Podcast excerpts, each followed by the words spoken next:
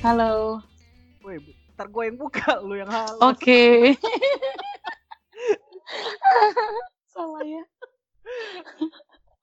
Halo semua pendengar, apa kabar Sixty? Jelek Ini banget. gue udah boleh ma- udah boleh masuk belum? Oh iya udah. Ya, Halo semuanya.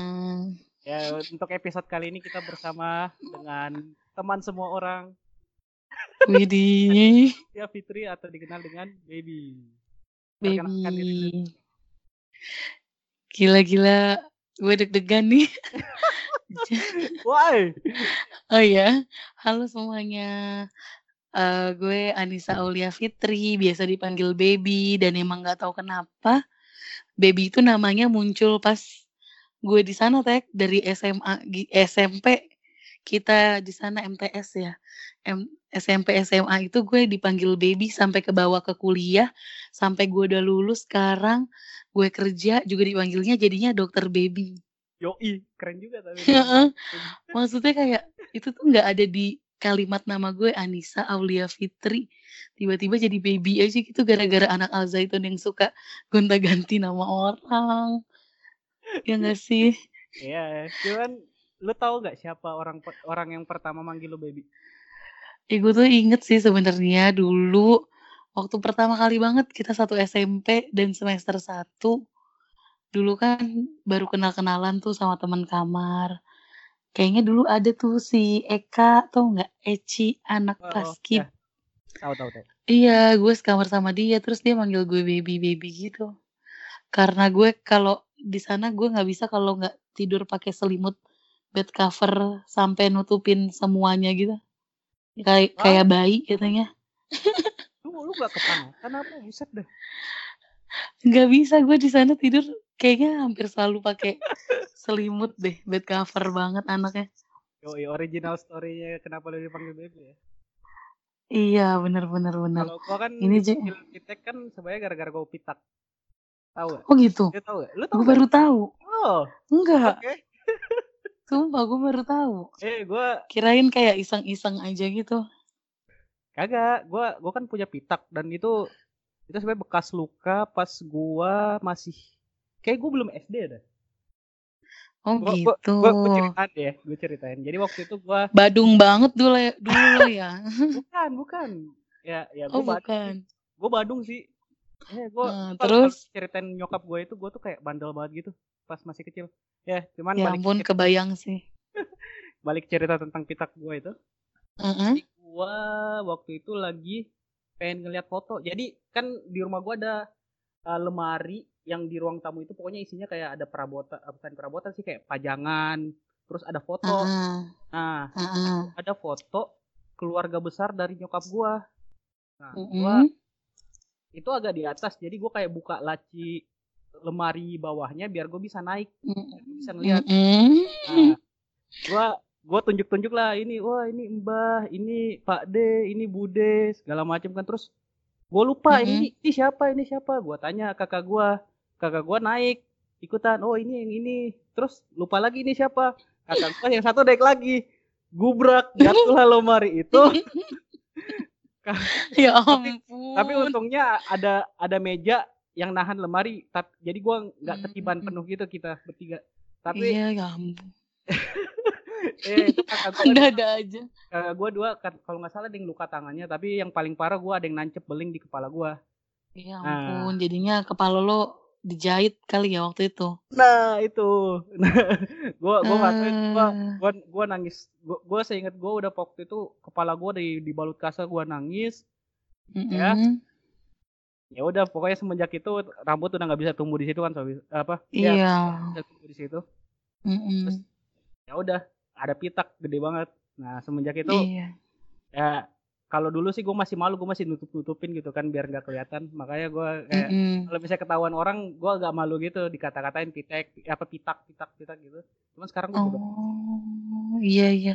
origin- Sumpah bahkan gue nggak pernah ngelihat pitaknya lu karena lu dulu gimbalin terus ya.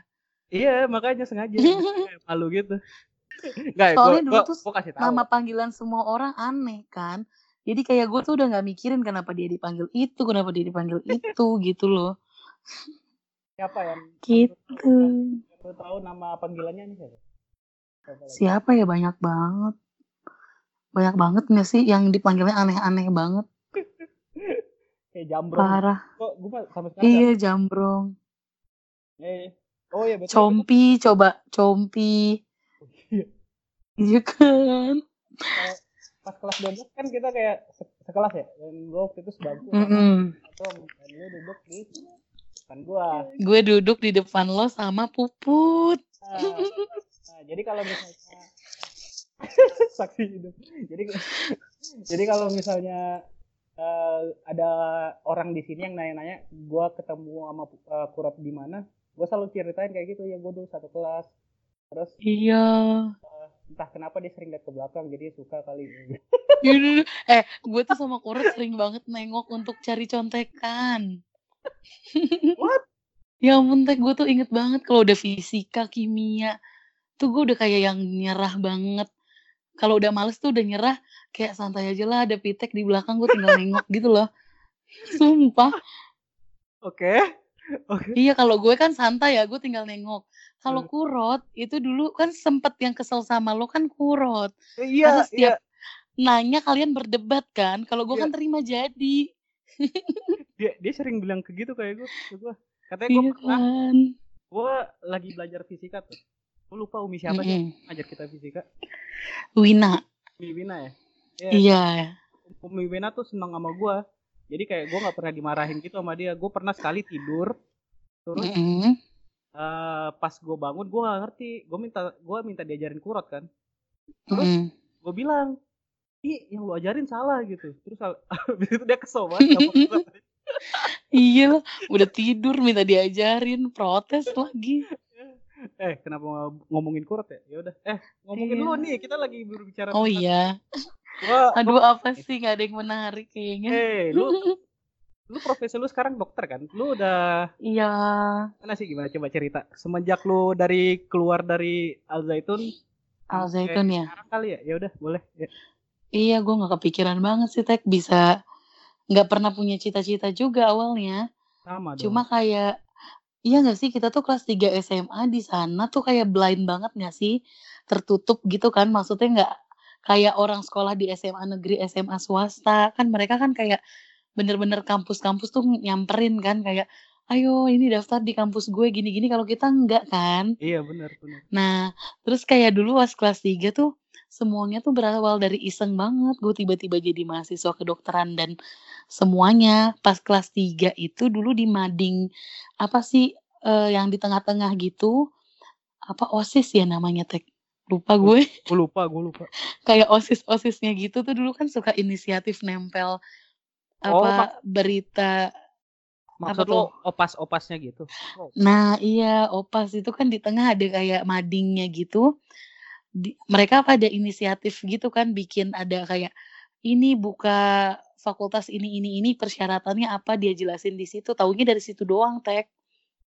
Hmm. Gitu. Terus dulu tuh ada kampus namanya kan gue di UIN ya, Fakultas Kedokteran UIN. Gue juga pas gue ngeliat syaratnya itu tuh jalur PMDK yang kayak kita masuk pakai rapot doang gitu. PMDK oke Heeh, kayak yang penerimaan mahasiswa, pokoknya pakai nilai rapot doang, terus gue ngeliat syarat nilai rapotnya kayak, "Eh, kok ini kalau gue lihat-lihat, bisa nih kalau cuma pakai nilai rapot kan?" Kayak anaknya effortless banget gitu. Terus gue kumpulin lah, gue ke bawah, dulu kan kita kelas 3 di Abu Bakar tuh gedungnya. Iya. Gue ke bawah, pokoknya gue kumpulin nilai rapot gue yang sesuai dia minta. Itu kayak penutupan pendaftaran waktu itu kalau nggak salah tanggal 5, gue lupa bulannya. Nah itu tanggal 3 gue baru lihat pengumumannya langsung gue kumpulin, gue fax semuanya ke, ke rumah ke bokap gue. Jadi hari itu udah tanggal 3, terus bokap gue bawa berkas itu untuk ditaruh di kampus udah tanggal 5. Bokap gue dan sepupu gue ada waktu Itu itu, bulan sepupu apa? gue lagi bulan apa gue lupa tuh tek lupa banget tapi lu ingat tanggalnya luar biasa lu Iya, soalnya gue inget banget ini udah tanggal 5 nih. Akhirnya nyampe tuh berkasnya bayangin gak sih dari Indramayu, rumah gue di Tangerang Selatan kan banyak banget kayak file-file yang mesti dikirim dengan segala keterbatasannya di sana kan. Mhm, mhm, iya benar Gitu, terus akhirnya ya udah kayak gue coba, terus bahkan pengumuman gue keterima kedokteran, seingat gue itu lebih dulu dibanding pengumuman kita ket lulus UN. Lah, Sumpah. nilai nilai-nilainya tapi udah ada Enggak. nilai-nilainya gitu? Iya, dia mintanya cuma rapot doang, Tek, nggak pakai nilai UN, nilai apa Mas enggak. Ya, oke oke oke. Oke. terus kayak gue kayak kaget gitu deh, kayaknya kurut inget nggak tuh dulu ceritanya. Pas gue lihat, sumpah gue keterima FK, terus kayak gue ini UN aja belum tahu lulus apa enggak gitu loh. Oke. Gitu, ceritanya mungkin ya rezeki-rezekian kali ya, terus sempet, eee, dulu, eee, daftar SIMAK UI gitu kan. Nah, gue udah izin tuh sama anak-anak yang lain yang mau tes UI, mau keluar izin tes SIMAK UI gitu. Ingat gak siapa aja? Terus habis itu, gue kayaknya gue, Luti, Hanifia, Mimi, terus siapa lagi gitu, tapi kita tuh ujung-ujungnya nggak ada yang tes gitu. Lah? Soalnya Ca cabut doang ya? Iya, jadi kayak pas udah di luar kayak, aduh ya udah deh nggak usah, dan gue tuh pas banget gue keluar itu, hari terakhir gue harus daftar ulang kalau emang gue mau ngambil FK UIN itu. Oke. Jadi kayak gue milih, ya udah gue milih daftar ulang FK UIN, gue ditemenin sama anak-anak rame-rame. Lah? Oh jadinya lu keluar buat SIMAK UI malah, eee, Mhm. itu daftar yang FK UIN itu? Bener, gue cuma daftar ulang Hah. itu doang. Dan akhirnya perjalanan kuliah gue, gue nggak pernah tes ikut apa-apa tes apa-apa lagi, ya udah gue jalin aja di FK situ. Eh, gelo. Bisa kayak gitu? Begitulah. Iya, Lu terus apa ya? siapa siapa Apa aja tuh? yang di FK UI eh, FK UIN waktu itu? Anak 6G maksud gue. Gue doang yang keterima. Lu doang? Oke. Iya, yang lain sih gue tahu ada juga yang daftar-daftar pakai tes-tes gitu, cuma, eee, kayaknya masih pada belum rezeki gitu deh. Kampus lu sama gak sih sama Kurut? Sama sama, cuma gue fakultas kedokterannya Kurut biologi kan. Iya, dia biologi. Iya, terus kayak pokoknya random banget deh sampai gue bisa keterima. Di situ tuh kayak yang bener-bener ini hari terakhir, kayak yang udah nggak kepikiran aja gue. Eh, gue pernah sekali kan ke UIN tuh. Terus Oh, iya. eh gue gue inget gue ketemu ka- kalau nggak salah ketemu sama Monyok sama Faiz, tau nggak? Iya Sapil. ya, Iya. tahu Iya, tahu tahu tahu. Eh berarti banyak banget kan ya anak UIN apa anak siksi yang di UIN gitu. Banyak banyak banyak, itu kan di Rasanya kampus waktu itu depan Heeh. kan, kampusnya Kurut. Gue tuh masuk lagi tuh ke belakang kalau FK. Ah, oke. Heeh. Terus kampus tuh gue kayaknya barengnya ada sama Ilma deh, Ilma tuh jurusan kesehatan masyarakat. Tapi jurusan kesehatan masyarakat itu nggak masuk fakultas kedokteran? Gimana? Eee, jadi dulu gue fakultasnya masuk fakultas kedokteran dan ilmu Hmm. kesehatan. Nah, si Ilma tuh ilmu kesehatannya Ah, gitu. oke. Ya, sip, sip, sip. Iya. Oke. Terus gimana perjuangan kuliah? Bisa ceritain? Terus, ih parah sih itu mah. Aduh, parah banget gue kayak sampai yang sekampus sama Kurot aja ketemunya jarang banget, Tek. Jadi kalau kedokteran kan kalau di Indonesia tuh kayak kalau di Indonesia dan di tempat gue, itu kayak dia ada namanya tahap preklinik dan klinik kan. Kalau preklinik itu gue kayak belajar di kampus 3 tahun gue udah harus lulus sarjana kedokteran, 3 tahun Mhm. doang. Jadi waktu itu gue 3 tahun tuh udah selesai, udah sarjana kedokteran, udah skripsi gitu. Wow. Iya, dan kerjaannya cuma kayak ujian mulu, gue kayak begadang, yang kayak ngerjain tugas, sedangkan di gue ngerasa di Al Zaitun tuh gue nggak pernah belajar sekeras ini gitu. BTW adek, adek gue kan juga eh, ini fak dia kedokteran di Unhas ya. Ya kalau misalnya gue udah balik ke Makassar gitu, gue kayak ngelihat adek gue kayak buset dah. Dia kayak pulangnya malam banget gitu. Gue nggak ngebayangin sih sebenarnya jadi kedokteran Iya gila-gila banget kan. kayaknya. Gue aja rumah gue tuh deket banget sama kampus, tapi gue ngekos, Tek. Buset. Beneran, rumah gue kan deket banget, tapi gue ngekos kayak emang nggak bisa aja se- semuanya tugas tuh kayak ada dikejar-kejar aja gitu. Kalau pulang gue ngerasa walaupun deket tapi gue ca- keburu capek di jalan, mending gue udah ke kamar kosan terus gue ngerjain apa yang bisa gue kerjain gitu. Mhm. Oke, oke. Terus habis itu kan udah tiga tahun gue skripsi. Duh skripsi juga tuh kayak cobaan terberat banget. Maksudnya kayak skripsi gue tuh uh, gue dapet pembimbing yang kayak waduh gue diuji banget sama dia. Tapi kayak gue penelitian di RSCM juga di jauh banget kan RSCM Rawamangun. Waktu itu gue penelitiannya itu tahun jauh. Berapa? itu tahun berapa? Tahun 2013 berarti ya. Kan gue masuk FK 2010 2013 gue sarjana kedokteran. Terus habis itu gue masuk tahap klinik tuh koas tau kan Mhm, mhm. Heeh, koas tuh di rumah sakit. Gue kebetulan dapetnya di rumah sakit Fatmawati di Jakarta Selatan, Fatmawati. Which is Ya, Fatmawati itu satu dari rumah sakit yang tipe A yang ada di Indonesia. Gua nggak ngerti Jadi kayak apa. nah gitu kalau tipe A itu kayak udah paling mentok. Lo udah nggak bisa ngirim ke mana-mana. Paling ujung kayak kasus-kasus yang paling apa ya yang paling berat-berat tuh udah adanya di Oh, situ oke. gitu. Jadi kalau misalnya ada penyakit flu biasanya nggak sampai ke situ kan gitu. Iya sih benar-benar nggak ada yang lucu-lucu doang gitu. Oke, oke. Jadi kayak rujukan senasional lah se-Indonesia gitu. Itu ada berapa rumah sakit tipe A yang di Cuma Jakarta? RSCM dan Fatmawati. Jadi kayak gue kayak Hmm. termasuk beruntung gitu sih bisa belajar di sana walaupun jadinya bebannya berkali-kali lipat lagi mungkin dibandingkan dibandingkan beban? yang bisa apa? Maksudnya beban apa? Iya, jadi kayak beban kita belajarnya kan dengan sega semua dokter-dokter pembimbing yang kayak killer banget gitu. Aduh, nanti ada yang denger gak nih? Ya, ya kan se- apa audiensnya kan anak seksi aja. Gua nggak tahu Oke. sih. Ntar ada yang kuat kirim ke itu kan dokter sana kan bisa aja. Iya, tapi emang dosen kan kayak gitu ya. Iya, bokap gua juga, bokap gua kan dosen. Seharusnya sih bokap gua Hmm. terkenal kayak bukan terkenal kayak apa nyokap gua pernah bilang pokoknya kalau bokap gua tuh kalau ngasih soal sering kayak di apa diganti dikit aja jadi yang bikin bingung orang lah pokoknya. Oh my god. Oh my god, pantesan anaknya kayak lo ya. Oh my god. Eh, lo nggak mau jadi dosen gitu teh balik? Wah, itu sebenarnya bokap gue juga nyuruh, bukan nyuruh sih, kayak lebih dorong gue buat jadi dosen. Soalnya kalau jadi dosen kan Oh. kayak lebih fleksibel gitu waktunya.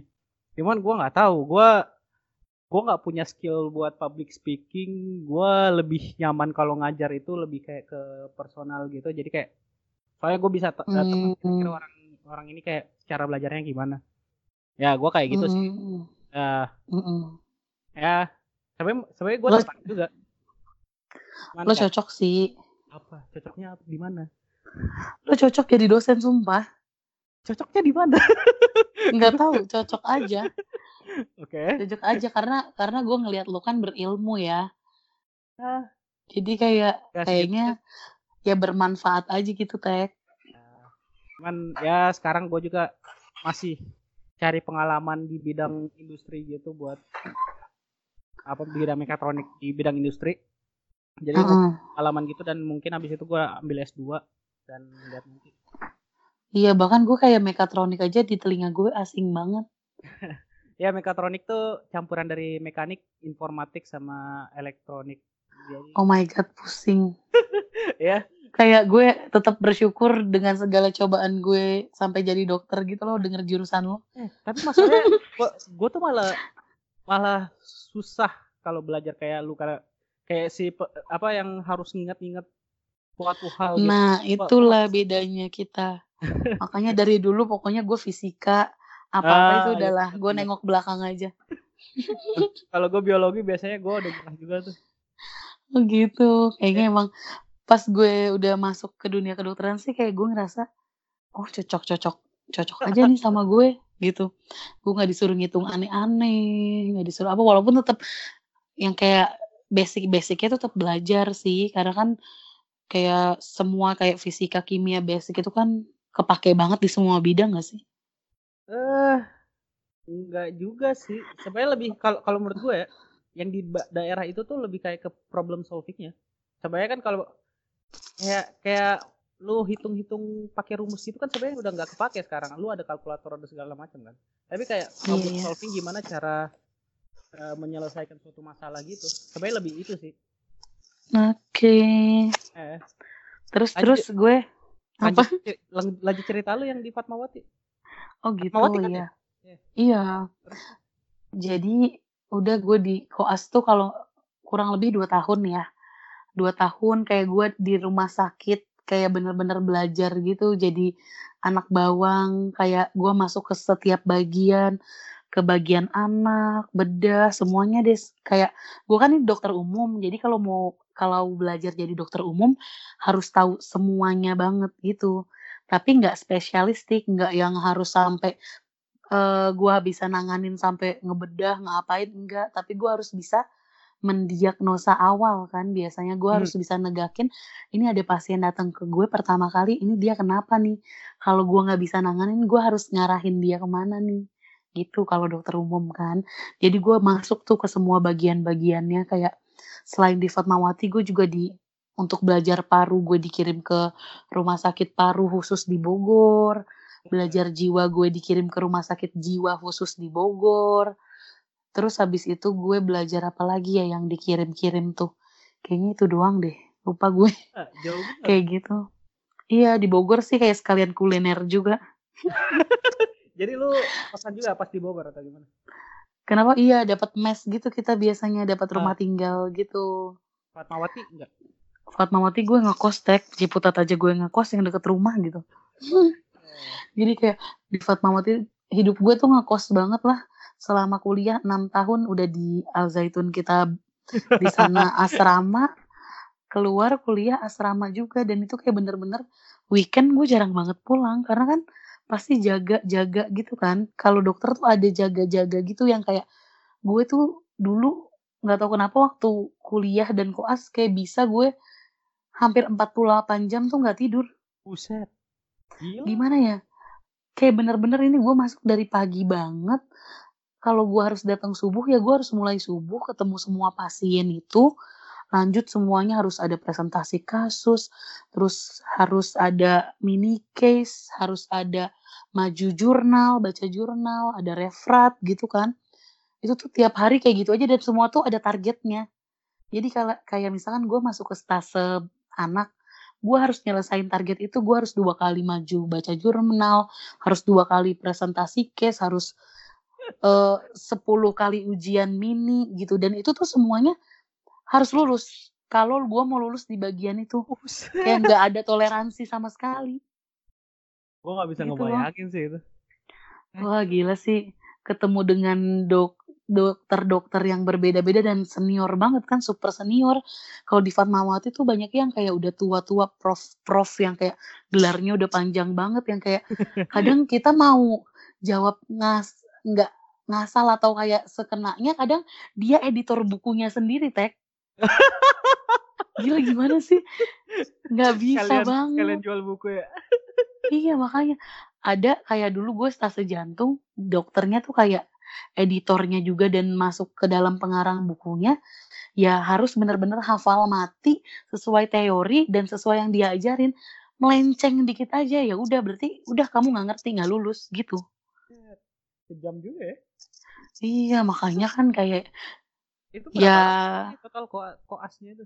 koas tuh dua tahun kalau lulus lancar-lancar aja ya Tapi lu- kan ada juga yang kayak orang, maksudnya yang kurang beruntung mungkin bertahun-tahun banget. Kalau gue tuh ngerasa, alhamdulillahnya nggak tahu kenapa mungkin hidup gue banyak keberuntungannya gitu. Kayak gue kayak ya udah lulus selesai tepat waktu aja gitu. Nah, lu waktu itu sempat ke Jerman kan exchange? Nah tahun berapa? Gue iya, lupa deh. Gue lupa. itu 2015 ya. 2015 itu gue ke sana ikut stase bedah tuh di Jerman. Itu gue ada kayak kesempatan gitu. Kebetulan gue di kampus tuh dulu ikut organisasi namanya CIMSA. CIMSA itu kayak kumpulan mahasiswa kedok- mahasiswa kedokteran se-Indonesia tuh Tek. Mhm. Gitu kayak kita tuh tetap butuh kayak refreshing dari kegiatan yang terlalu akademis ini, butuh organisasi, kayak butuh aktivitas lain yang kayak fun terus ketemu banyak temen baru kan. Nah, gue tuh karena emang orang yang mungkin seneng ngobrol, seneng apa gitu, gue aktif di sana, Tek. Jadi kayak gue pengurus kampus gue, dan gue sempet ngejabat satu tahun jadi pengurus nasional. Gila, Gitu. amat. Lu udah Jadi kayak masih masih aja organisasi, gila lu. sumpah, jadi kayak dulu tuh bahkan waktu kuliah ya, gue kalau misalkan gue disuruh milih, gue milih CIMSA daripada gue kuliah. Parah banget kan? Nah, dulu gue tuh sempet agak selek sama pembimbing riset gue karena saking gue kadang kalau dia suruh bimbingan gue rapat-rapat terus dan CIMSA tuh kan se-Indonesia. Gue kalau rapat tuh beneran dalam satu periode gue pengurus nasional aja, gue rapatnya di Jogja, di Buset. Solo, di mana pokoknya selalu di luar kota, Tek. Nggak pernah di Jakarta gitu. Terus Nge- Ngebahas apa aja sampai banyak banget karena kalau CIMSA itu kan kita kayak banyak ya fokus gerakannya dan bener-bener kita apa kerjasama juga sama GO, NGO kayak sama Hmm. WHO, sama apa kayak ini mahasiswa kedokteran nih yang ngegerakin eh, campaign-campaign kesehatan apa gitu. Keren keren. Kebetulan juga waktu di nasional gue megangnya tentang campaign gitu. Gue megangnya ten- tentang campaign, tapi waktu gue di UIN-nya doang tuh gue megang tentang eh apa professional exchange. Jadi tentang pertukaran pelajar tuh gue waktu itu megang gitu. Jadi makanya kayak karena emang tujuan gue, gue tuh pengen banget jadi student exchange gitu loh, Tek. Gue pengen banget nih, gue harus nyobain nih kayak belajar di luar gimana, kayak jadi anak-anak kampus kedokteran di luar gimana. Jadi kayak gue ya udah kayak nggak tanggung-tanggung nggak tahu kenapa gue kepilih aja gitu jadi ketua student exchange di kampus gue kan. Dan itu tuh bener-bener eh sebelumnya kampus gue itu kan tergolongnya baru. Walaupun gue tuh angkatan kelima ya Mhm. angkatan kelima dan itu tuh belum pernah ada yang berangkat untuk exchange dari kampus gue sampai ketika gue jadi itunya ketua itunya student exchange-nya baru ada yang berangkat tuh tek gue berang gue ada yang berangkat lah pokoknya Berapa orang waktu itu? nih? waktu periode periode gue itu waktu gue yang ngurusin ya Mhm. itu yang berangkat cuma ada satu tapi setelah itu pas gue kurang lebih adalah enam enam orang yang Total. berangkat Yang pas total lama lu megang jadi pengurus itu. Heeh. Oke. enam orang dan itu maksudnya gue tuh apply sengaja pas giliran gue gue apply sama teman-teman gue yang waktu itu lo ketemu juga tuh si Iya, Sitka iya gue taunya Sitka doang. Heeh, karena emang gue kebetulan keterima di Jermannya berdua sama dia tuh Hmm. Gimana? Kotanya gue lupa deh. di Munster Ah, Monster. Oke. Keren. terus habis itu udahlah gue hmm, stase bedah di Munster itu mem- memang karena kan bahasanya Jerman harus Jerman kan tek kan Bukan, jadi bukan, gue nggak bukan bahasa Inggris lu. Makin Ya gue ujung-ujungnya bahasa Inggris, tapi Oke. gue kayak meminimalisir gue nggak mungkin masuk ke dalam suatu bagian yang kayak misalkan penyakit dalam atau apa yang emang harus butuh ngobrol banget sama pasiennya kan. Gue roaming banget gitu, gue ngerasa gue bakalan roaming.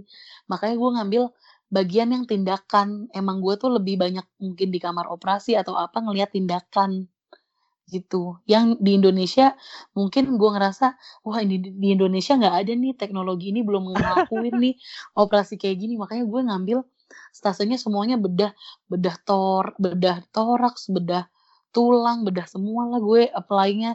Kebetulan gue keterimanya di ortopedi kan di sana. Terus di bedah tulang itulah gue keterimanya di Munster gitu. Si Sitka juga waktu itu bareng sama di bedah juga. beda iya tapi dia di bedah digestif di bagian pencernaan gitu Oh, oke. Ber- Berarti selama lu gitu di Munster itu lu kegiatan lu ngapain aja? Yang apa yang tadi lu bilang maksudnya rutinitasnya kayak gimana kira-kira? rutinitasnya ya di sana gue jadi kalau di Jerman itu kan gue juga baru tahu ya kalau mereka sistem pendidikannya beda juga sama kita kan kedokterannya kayak di sana untuk ngambil spesialis itu kayak ibaratnya lo kerja aja gitu jadi asisten terus nanti dan lo dibayar kalau di Indonesia kan lo sekolah tuh lo yang bayar banget kan Oh, kalau misalnya koas juga lu gak dibayar. enggak enggak ada kerja sosial Oke, terus terus? 2 Nggak ada tahun kok. ya? 2 tahun nggak dibayar dan itu nanti kalau gue mau sekolah spesialis lagi nih di sini, misal gue mau ngambil bedah atau apa yang kayak 4 tahun, itu tuh gue nggak dibayar. Hmm, buset. Iya, dan ada isu-isunya sih sekarang mungkin mau ada dibayar gitu, tapi kayak ya ibaratnya cuma ngeganti biaya hidup yang kayak bener-bener kayaknya nggak tahu deh nyampe UMR apa enggak. Ya at least ada biaya hidup sama buat transportasi sih sebenarnya menurut gue ya. Iya, sebenarnya sih gitu. Sedangkan kalau di Jerman tuh gede, Tek. Maksudnya kayak emang beneran ya lo kerja karena emang tenaga lo kan dipakai, diperes gitu loh. Lu lu dapat juga gaji dari mereka atau karena Waktu gue di Jerman. Iya, kan tapi kan lu nama lu exchange gitu. Iya, tapi kayak ini tuh exchange tapi gue tuh kayak cuma bayar kontrak fee, tapi di sana tuh gue dapat uang saku. Ah, oke. Heeh, jadi kayak gede sih kayak gue bayar kontrak fee-nya berapa dan gue dapat uang sakunya tuh lebih banyak daripada yang gue ngasih gitu. Ya, cuman kan lu harus bayar kayak rumah transport. Enggak, itu udah disediain semua tek sama kampusnya. Jadi gue beneran kayak bawa diri dan barang-barang gue aja ke sana tuh ke Jerman. Kayak gue dikasih uang makan, gue diadain kayak welcoming party, farewell, ada kayak diajakin makan-makan sama orang-orang anak-anak FK Jermannya, terus kayak gue dikasih tempat tinggal. Gue sebenarnya kalau gue mau jalan-jalan juga bisa dianterin. Cuma gue kan kayak kalau jalan-jalan ya udahlah gue sendiri aja kayak udah punya apa rencana sendiri gitu. Kalian berberapa yang di yang ke Munster itu? Yang ke Munster tuh kebetulan alhamdulillahnya lagi berbanyakan ya, berempat. Berempat. Nah, itu semuanya di Heeh. satu apartemen yang sama atau gimana? Beda semua, eh salah berlima deh gue. berlima, tapi itu semua tempat tinggalnya beda, Tek. Dan itu kayak roaming banget pertama-tama kali. Ya Allah kita tuh kehujanan. Terus kayak dikasih sepeda gitu, gue nggak bisa naik sepeda. Sedih banget gak sih? dari Gua dari tuh- rumah sakitnya ngasih sepeda gitu. Iya, iya dikasih sepeda satu-satu buat transportnya. Terus terus? Karena di Jerman kan sepeda banget kan, Teh. Iya. nah. Kayak bahkan gue masuk di sana ke departemen ortopedi yang nanganin khusus-khusus kayak gitu. Eh, kecelakaan-kecelakaan karena bersepeda gitu banyaknya. Oh, kayak iya, kayak apa ya? Nah, gue di sana dikasih sepeda, gue nggak bisa. Akhirnya ya udah deh gue naik. Eh, naik bus atau gue jalan kaki aja di sana kan easy banget ya jalan kaki ya enak ya. Jalan kaki tidak berkeringat gitu loh, enak banget. Lu berarti pas winter ya, mau mau winter gitu nyampe di Iya, eh akhir winter nggak sih? bulan apa? waktu itu? Bulan Maret. Ah, oke, berarti udah mau masuk summer juga sih. Iya, udah mau masuk summer juga. Terus, Baru, baru masuk musim semi sih iya ya. Ya tadi Terus habis lu, itu, lu ya. oh ya, rutinitas gue di sana tuh yang paling karena gue kayak merasa alhamdulillah gue nggak tahu kenapa gue selalu ada keberuntungan di sana gue profesor gue. Jadi kan kalau di sana tuh kita ngik- ngikutin satu profesor ya. Gue tuh magang di sana ngikutin satu profesor. Profesor gue hari pertama ketemu gue gini, dia bilang, my mom is Indonesian, What? gitu, beneran, Oke. gitu. Dia ibunya Indonesian, tapi kayak dia minta maaf, I'm sorry I can't speak Indonesian gitu. Dia nggak bisa bahasa Indonesia sama sekali, gitu. Jadi kayak dia baik banget sama gue sih, kayak yang bener-bener dia tuh nyariin gue kayak satu orang student juga di sana yang bisa gue ikutin ke mana-mana, yang bisa ngejelasin gue, karena tahu gue pasti roaming, dia tahu gue nggak bisa bahasa Jerman sama sekali. Terus bahasa Inggris gue juga bukan yang gimana banget dan mereka juga kan bahasa Inggrisnya sama aja kayak kita kan di sini. Nggak lancar. Terus kayak ya udah kayak terus kalau jadwal gue di sana ikut kayak polikliniknya gitu, ikut si profesornya praktek dan juga ikut profesornya ruang operasi gitu. Jadi dia ngejelasin hari Senin sampai Kamis eh, dia ada poliklinik, hari Selasa lupa sih gue tepatnya tapi kayak Selasa, Rabu dia pasti ada di kamar operasi, tapi kalau hari Jumat dia nggak ada di situ gitu. Makanya hari Jumat gue kadang suka cabut. Karena gue mikir nggak ada dia juga, nggak ada yang kayak gue ngikutin siapa, nyetor muka ke siapa gitu. Pernah sampai malam gitu nggak? Enggak, kebetulan gue tuh nggak nggak dikasih jaga malam gitu, Tek. Mm-mm, sedangkan ada teman gue yang lain tuh yang emang ada jaga malamnya. Uh, uh, tapi temen gue waktu itu di Paris, eh di Paris, di Prancis. Beda, beda sistem. Beda, iya gue nggak dikasih jaga malam. Terus habis itu gue sebelum megang ya gitu deh gue ikut operasi operasinya tuh gue jadi dijelasin banget sama dia tapi gue tuh kewalahan banget ikut operasi di sana tek karena mereka semua tinggi tinggi banget kan? Parah. iya parah. Itu yang kayak gue penyesuaian itu gue encok di hari pertama gue ikut operasi gitu sih karena mereka tinggi tinggi banget. Terus tapi mereka baik banget ngasih gue kayak ada kayak tangga biar gue tingginya sama gitu sama mereka kan? Tapi itu tuh tetap kayak gimana sih? Kayak nggak ergonomis kayak nggak ini tuh pos apa ya nggak gitu ya? sesuai gitu iya kayak nggak sesuai gitu. Karena lu yang harus ngikutin ininya mereka kan kayak udah tata letaknya lah semana yeah. tinggi table operasi apa.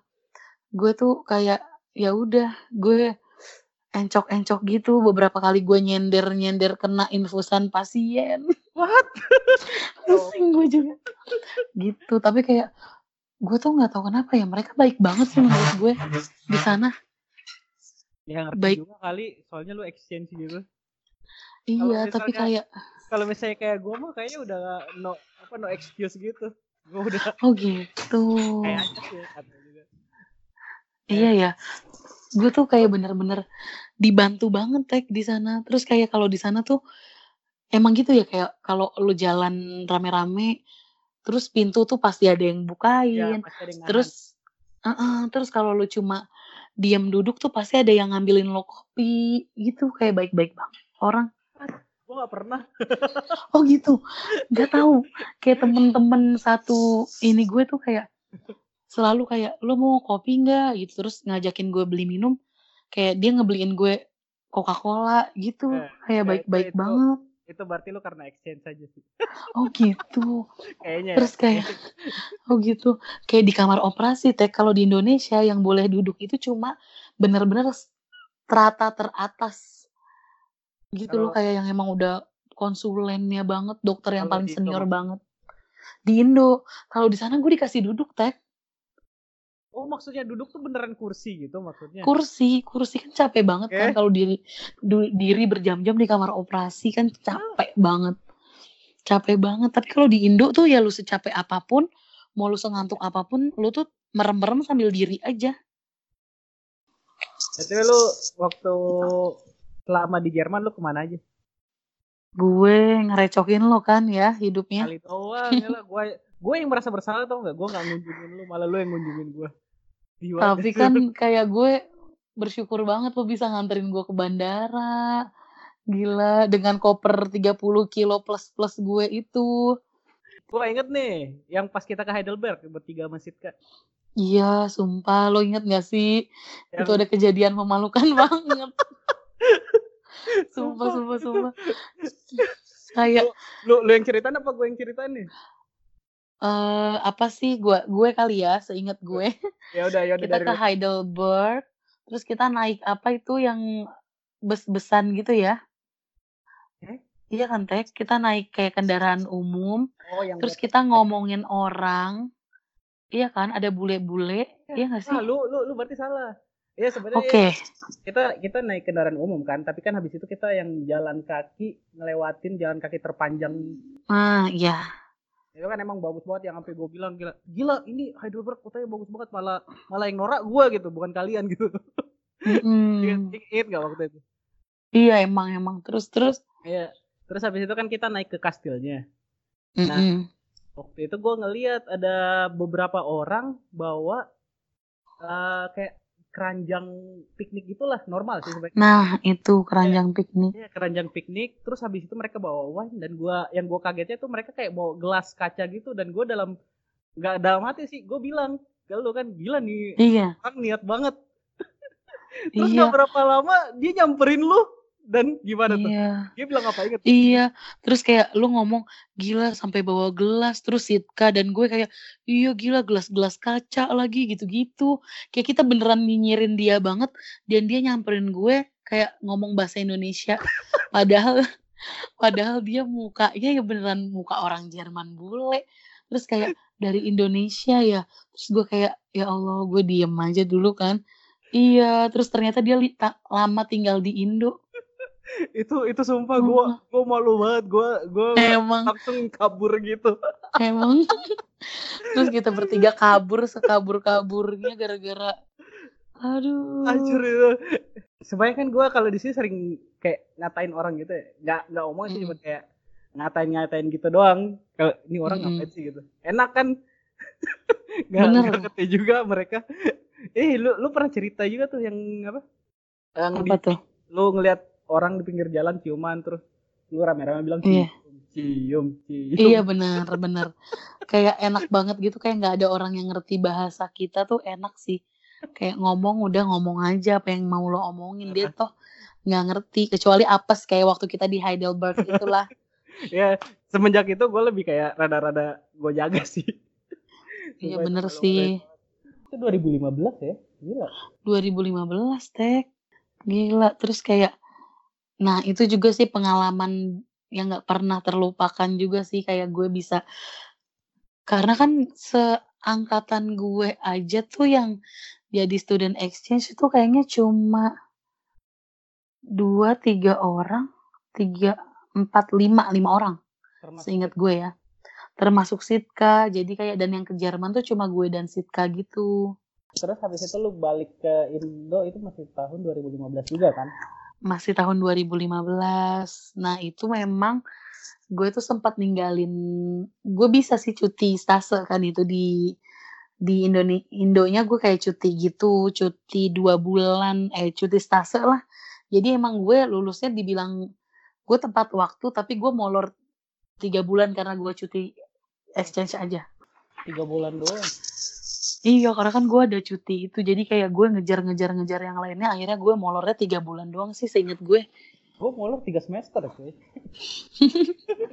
Ya nggak apa-apa lah, ujung-ujungnya lulus juga. Terus habis itu hab- ya setelah cuti tadi Gue lanjut kegiatan gue seperti biasa, jadi koas. Jadi koas di rumah sakit. Dua tahun itu, jadi gue tuh waktu ke Jerman itu kayak di tengah-tengah koas gue gitu. Ah, oke. Jadi habis itu baru lanjutin berapa sisanya gitu ya?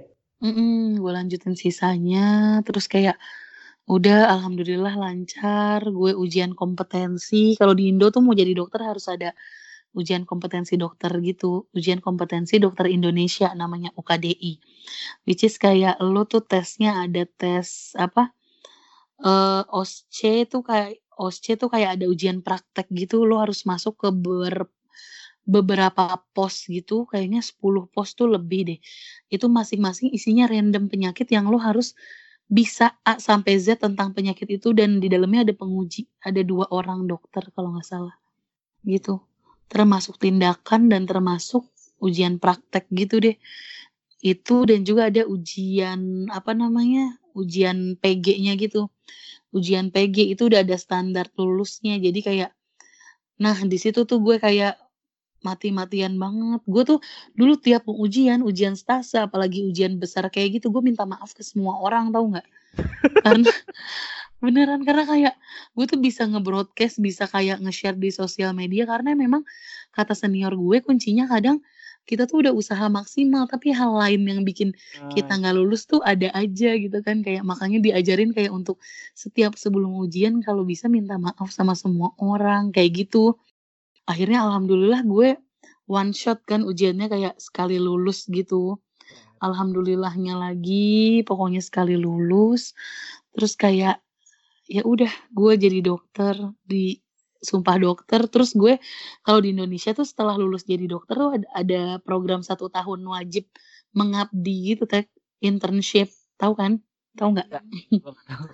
Jadi kayak gue tuh wajib satu tahun mengabdi ke daerah gitu teh dan itu tuh lo dapat di daerah mana bener-bener untung-untungan.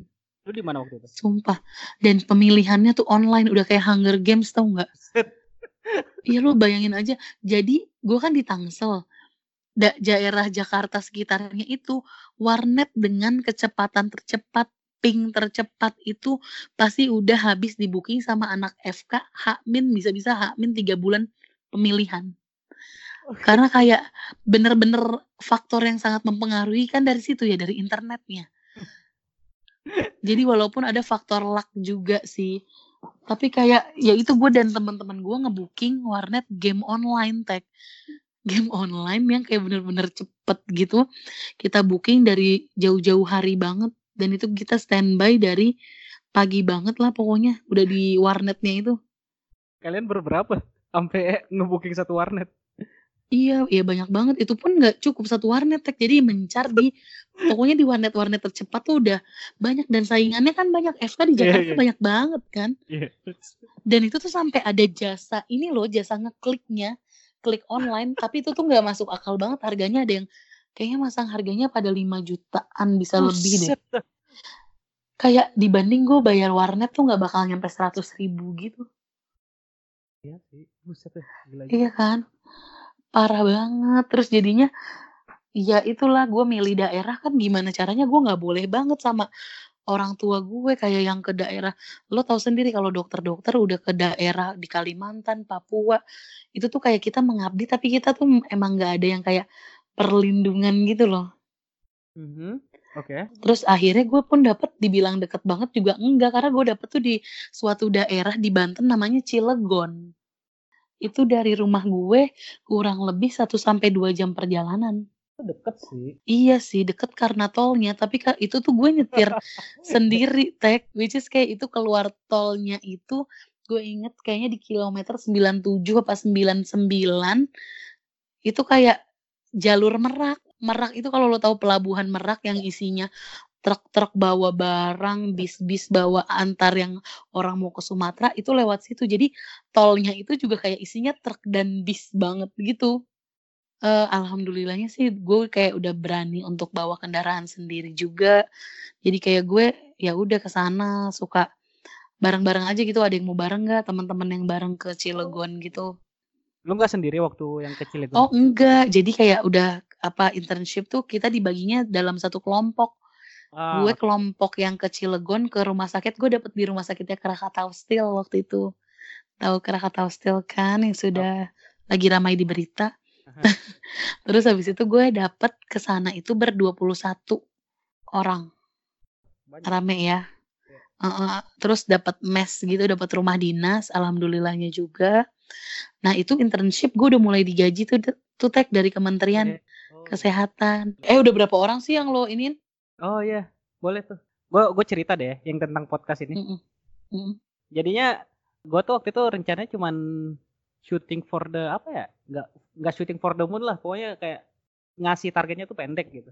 Gue cuman niat 10 episode, pokoknya 2019 selesai gitu. Niatnya kayak gitu. Mm. Dan habis itu Mm-mm. kalau mau lanjut lihat nanti. Nah jadi gue Mm-mm. eh, gua awal-awal mau bikin juga itu September awal gue hubungin Jelang.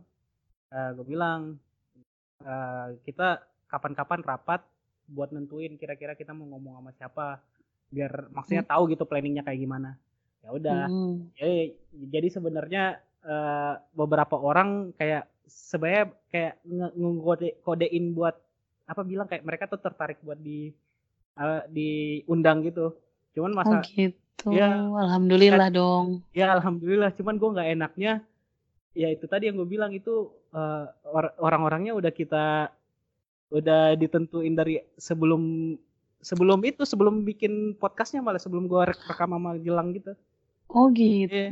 takutnya kan sebenarnya kayak kalau misalnya tiba-tiba gua sama yang be- bener-bener nggak nggak pernah ngobrol sama sekali takutnya jadi awkward gitu kan obrolannya Iya. ya, heeh. ya jadinya kayak eh ya pokoknya bakal 10 orang gitu ya, Oke. kan dan sampai sekarang lu kayaknya orang ke 6 apa ke 5 gitu yang. Oh, wow, wow, wow. ya gitulah ya Makanya gue tuh langsung hubungin Kurot. Si Pitek mau ngapain sih, Rot? Gitu. Enggak, mau saya kan lu tadi yang gue bilang pas eh, perkenalan lu teman semua orang Dani dan Iya ya. Lu, lu kayaknya beneran kayak punya geng di mana-mana dah.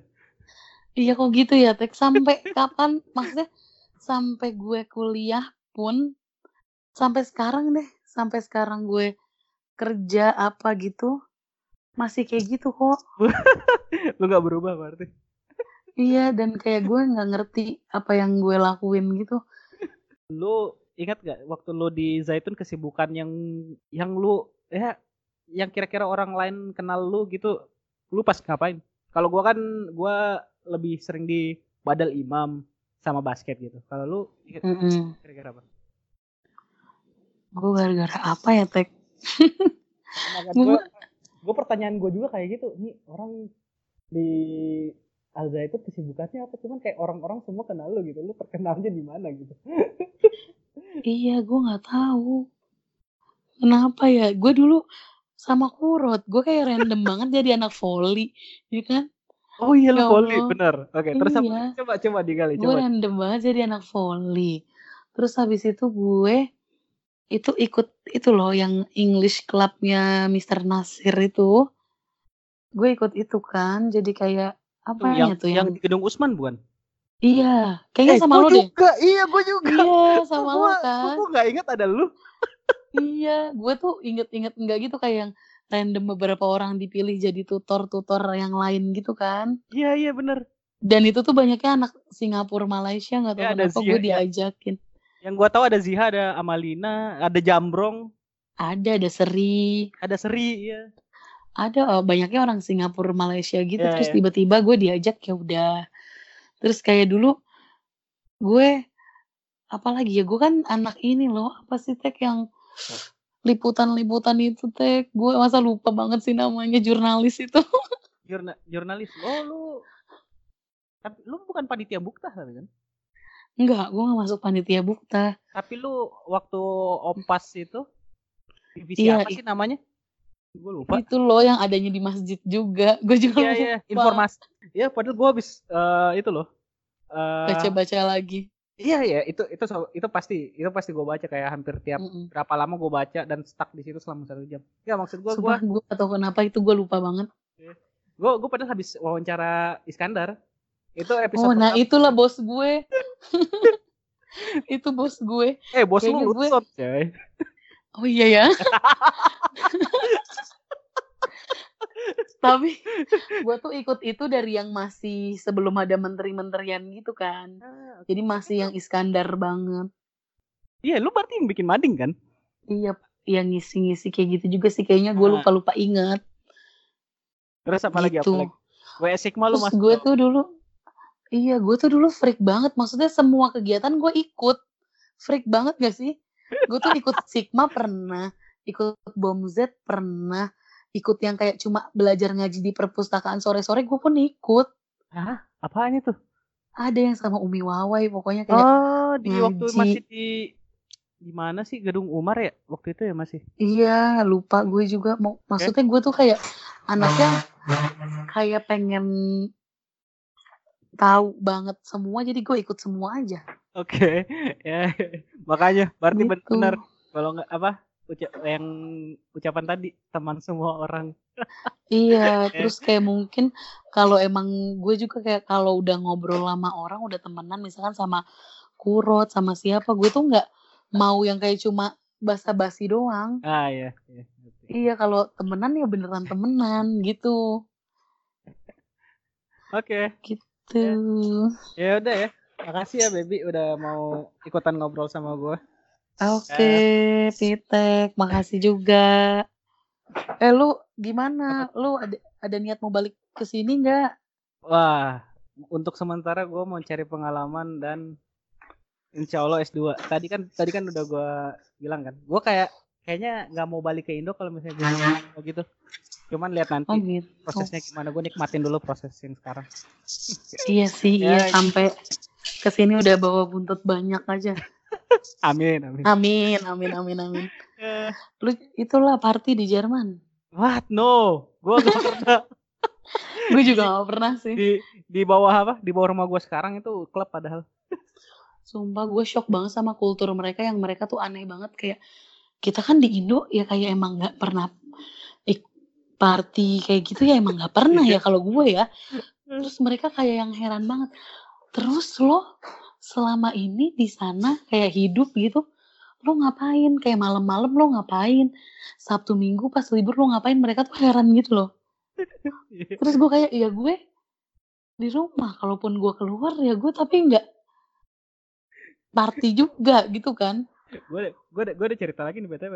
Jadi gue Sumpah waktu ceritain. itu gue waktu itu ada teman gue orang Indo ulang tahun Mm-mm. dan Mm-mm.